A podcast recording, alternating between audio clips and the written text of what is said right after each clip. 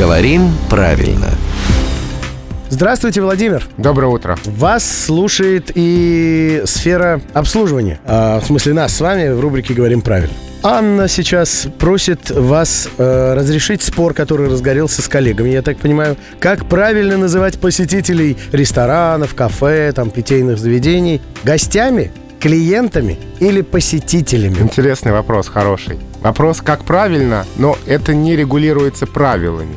Здесь скорее вопрос о употреблении слов, сочетаемости, в стилистике, дело не в правилах. И здесь есть разные точки зрения. Кто-то считает, что хорошо называть гостями. Ну, по отношению к разным словам разное употребление устоялось, да. Например, в музее посетители, а в парикмахерской скорее клиенты. Вот кто в ресторане. Кто-то считает, что правильно называть гостями, потому что, ну, это сразу создает атмосферу гостеприимства, Ну, домашний уют, уют, да-да-да. Кто-то говорит, нет, наоборот. В ресторан мы ходим, мы не как в гости. В ресторан мы ходим, мы платим деньги за качество обслуживания. Мгм. То есть мы здесь потребители услуг, то есть посетители, клиенты. Видите, в зависимости от того, какую мы логику возьмем, такой и будет ответ. Поэтому единого варианта нет, а можно обосновать разные. Володь, ну то есть лучше сказать гостями. Но мне, мне больше нравится вариант гостями, потому что это действительно все-таки ну, что-то домашнее, уютное. Но с другой, с другой стороны, слово «гость» напоминает продолжение.